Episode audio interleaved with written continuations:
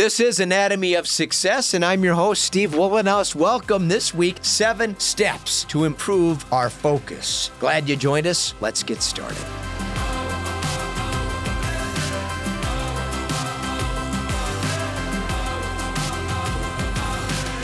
Welcome to Anatomy of Success, where each week we dive deep into four things I call my four tenets of equanimity, which is better health, healthy relationships, healthy intimate relationships, and much more satisfying work. We pull those four things together, concentrate on that massive bucket of things that pertain to those topics, and life gets better, I promise, because we're in complete control of things that can elevate happiness and life satisfaction on a daily basis. Please subscribe to our YouTube channel and then subscribe to our audio audio podcast as well. If you would, head over to weatherology.com. That is my company page. You'll find a weather app that I think you'll love. It's free. And then you can find me under About Us at the top of that page. Follow us on social media. Now, the average person makes about 2,000 decisions every hour. Most are benign and become involuntary, but some require serious consideration and they have real consequences. Becoming well versed at making good decisions is a skill that can be cultivated and one that can prevent many of the problems that prevent people from making personal improvements in their life.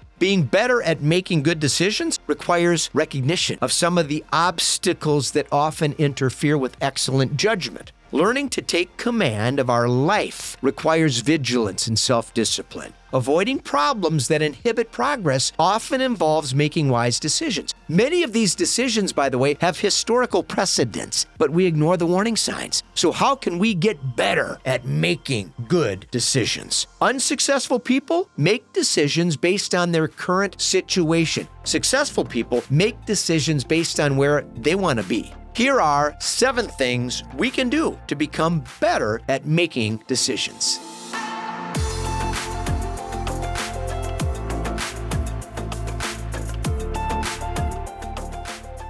Fatigue. Research has shown doctors, judges, parole officers perform better early in the day. As the day progresses, many of us encounter mental fatigue, which impacts our ability to make good decisions. The best way to prevent decision fatigue is to make big choices early in the day when energy is at its peak.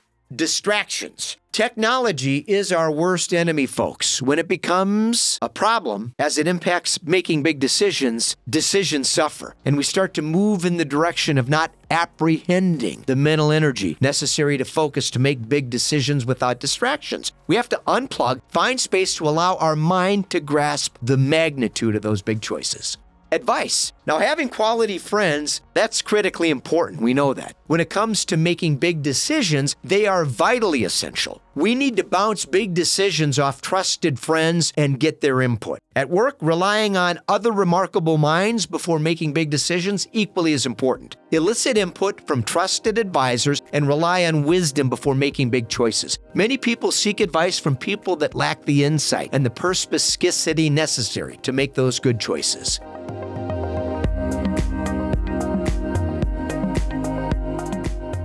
Patience. Now, I've shared with you before the benefits of sleeping on big decisions. The 24 hour rule allows our mind to rest and process those big choices. When we wake up, we have clarity and conviction, and that helps make those big choices a bit easier. Focus. We have discussed the dangers of multitasking. The misconception about multitasking is prevalent. Many people celebrate their ability to juggle multiple things in the spirit of efficiency. However, the science says something completely different. Our brain doesn't multitask. We get distracted. Big decisions suffer as a product of not staying focused. Rationale. Big decisions are often accompanied by a myriad of emotions that complicate those choices. Anger, frustration, irritation, impatience all interfere with making good decisions as we lose self control and allow those emotions to take over. We need to fight against that urge of reacting emotionally and allow our rational brain to contribute to the process of making big choices. Walk away, get our minds right before making any big decision.